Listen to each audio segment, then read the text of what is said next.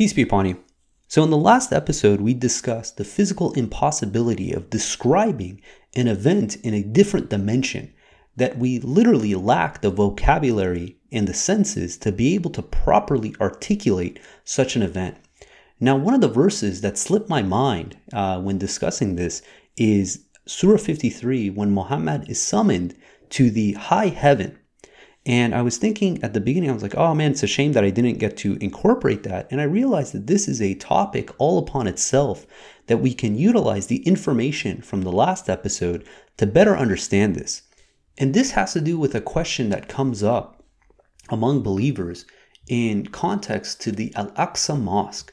And the question is, where exactly is the Al Aqsa Mosque? So, for those who aren't familiar, Surah 17, verse 1, it reads, Most glorified is the one who summoned his servant Muhammad during the night from the sacred masjid of Mecca to the Masjid al Aqsa, whose surroundings we have blessed in order to show him some of our signs. He is the hearer, the seer. So the question is, where is this Al Aqsa Mosque? Where is it? Is it in this world? And if you uh, consult scholars, what they'll tell you is they'll reference you to hadith that say that this is the Al Aqsa Mosque in Jerusalem uh, that is in the location where Solomon's temple was. Uh, and in 621, Muhammad, he traveled on the back of a winged baby horse. Uh, apparently, it was white, a beast uh, called Burak. Uh, Burak comes from the uh, Arabic Barak, which means the lightning, to Masjid al Aqsa, and from there, he was summoned to the high heaven where he was given the Quran. And this is their understanding. Now, there's numerous issues with this. Uh, one of the ones is just historically is the Al-Aqsa Mosque uh, didn't exist at the time of 621. It was actually built in 705.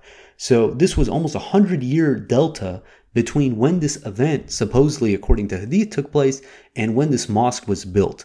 But in addition, it doesn't even make sense that he was taken to uh, Jerusalem and then taken to the, uh, the high heaven um, in the context of the verses of the Quran. And to understand where the Al Aqsa Mosque is, it helps to realize what does this word mean, uh, Masjid Al Aqsa. So this expression, Masjid Al Aqsa, can be broken down to two words, Masjid, which typically is translated as mosque, and Al Aqsa. So masjid, the literal meaning of masjid, it means a place of prostration. Sajda means to prostrate, and when you add the meem as a suffix to it, you're indicating that it's a place of prostration. So when it says that he's summoned to the masjid, it just means the place of prostration. Al Aqsa comes from the word qasa. Qasa means something that's far away. And when you add the alif with the hamza on top of it, what you're signifying is that this is the farthest location. So the literal translation of Masjid al Aqsa is the farthest place of prostration. So knowing that, we have to ask ourselves, where in the, not even the world, where in the universe is the furthest place of prostration? Because prostration is not limited to this world. We read in Surah 41, verse 37, it says, Among his proofs are the night and day, and the sun and the moon. Do not prostrate before the sun nor the moon. You shall fall prostrate before the God who created them if you truly worship him alone. So God is telling us that everything is prostrating to God, and all our prostration should be dedicated to God alone. In Surah 16, verse 49, it says, To God prostrates everything in the heavens and the earth every creature, and so do the angels without the least arrogance. So in this verse, it's saying everything in the heavens and the earth.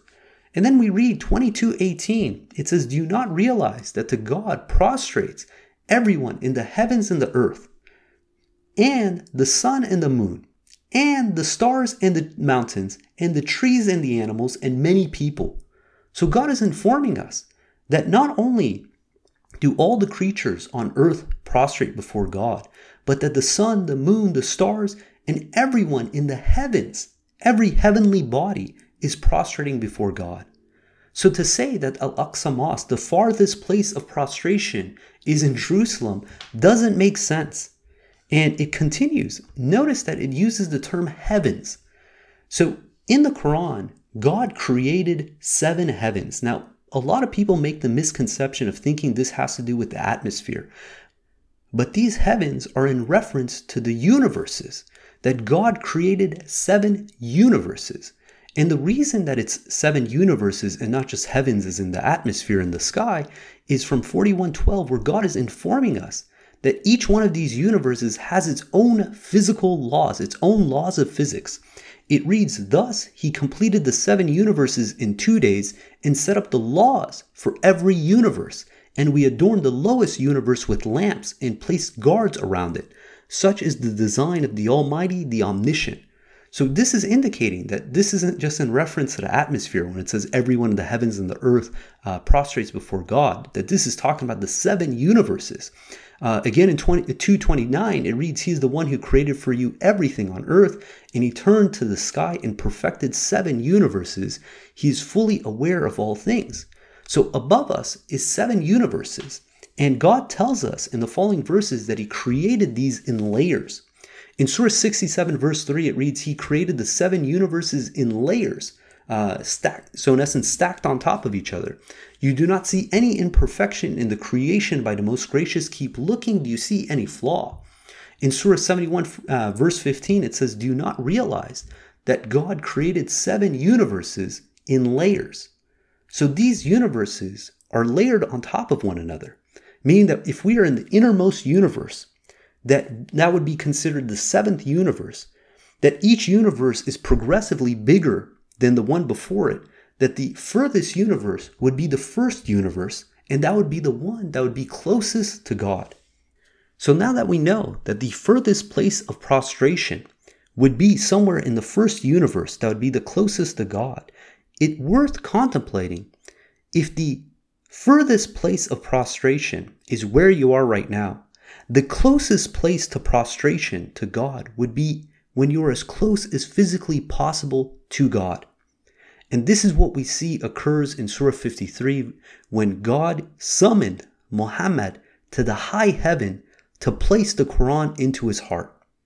And this is where the Al Aqsa Mosque resides. It is not in this world. The traditional Muslims, they have decoupled these two events uh, they say that first he was summoned to Jerusalem, then he was summoned to the high he- heaven, and we realize that this is not correct.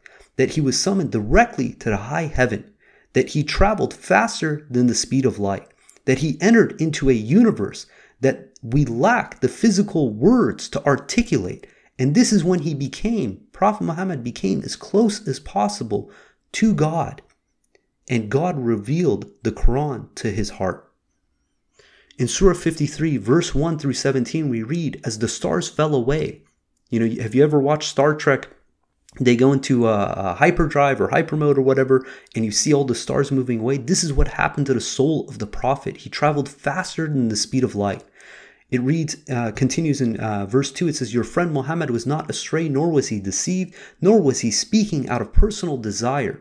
It was divine inspiration, dictated by the most powerful, possessor of all authority, from the highest height. This is the, the point. This is the highest an individual can get until they reach the first uh, universe. At the highest horizon, He, God, drew near by moving down until He, God, became as close as possible. God is informing us this is as close as possible that Muhammad could have gotten to God. This signifies that this is the furthest place of prostration from where Muhammad was when he was summoned. And this is the true Al Aqsa Mosque, the furthest possible place of prostration, because it would not be physically possible to get any closer to God. And it continues in verse 10. It says, He then revealed to his servant what was to be revealed. The mind never made up what it saw. Are you doubting what he saw?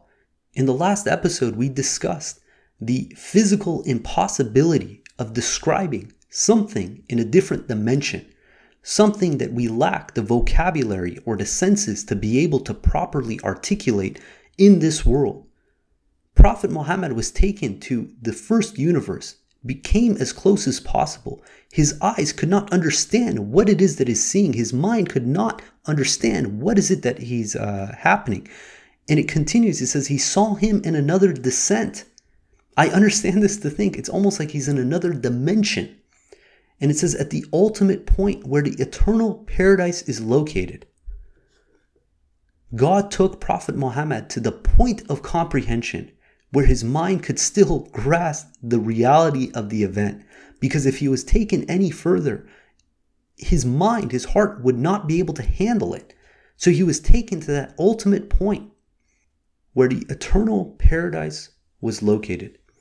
Now let's contrast this with Surah 17, verse 1 again. It says, Most glorified is the one who summoned his servant Muhammad during the night from the sacred masjid of Mecca to the farthest place of prostration, whose surroundings we have blessed in order to show him some of our signs. He is the hearer, the seer. Now, does this sound more like Jerusalem or does this sound like the eternal paradise? And notice that it says, He saw, show him some of our signs, and uh, that the surroundings we have blessed. And we're going to read the last verses of this section in regards to Surah 53 and the summoning of Muhammad to the high heaven, uh, starting from verse uh, 16, it says, The whole place was overwhelmed. The eyes did not waver nor go blind. He saw great signs of his Lord. Exactly what was written in Surah 17, verse 1. So these were not two separate events, this was one event. This was the event by which God revealed the Quran to the heart of the Prophet and it's all there in the Quran for us to understand. Uh, and it shows, again, just the absurdity that's in this hadith that completely contradict the Quran, that provide narratives that go against what we read in the Quran. And if we just open up our eyes and we look at what's written there, all the information we need is already placed inside the Quran for those who trust in God. God willing, we're going to end there. If you guys got comments or questions, please hit us up at qurantalk at gmail.com. If you guys want to follow along in the uh, Arabic of the Quran, please download the iOS uh, Quran Study app on the iOS App Store or go to QuranStudyApp.com where you can see a word for word literal breakdown of every single verse. So, this way, if someone is telling you that, hey, the verse says this or that, you can check every single word within the, uh, the the verse, see how it's used throughout the entire Quran, uh, understand what the root word is, what the derivative meanings of the roots are, and be able to understand for yourself the awe-inspiring message of the Quran. And if you like the podcast, please share it with others, leave us a review, and uh, until next time, peace and God bless.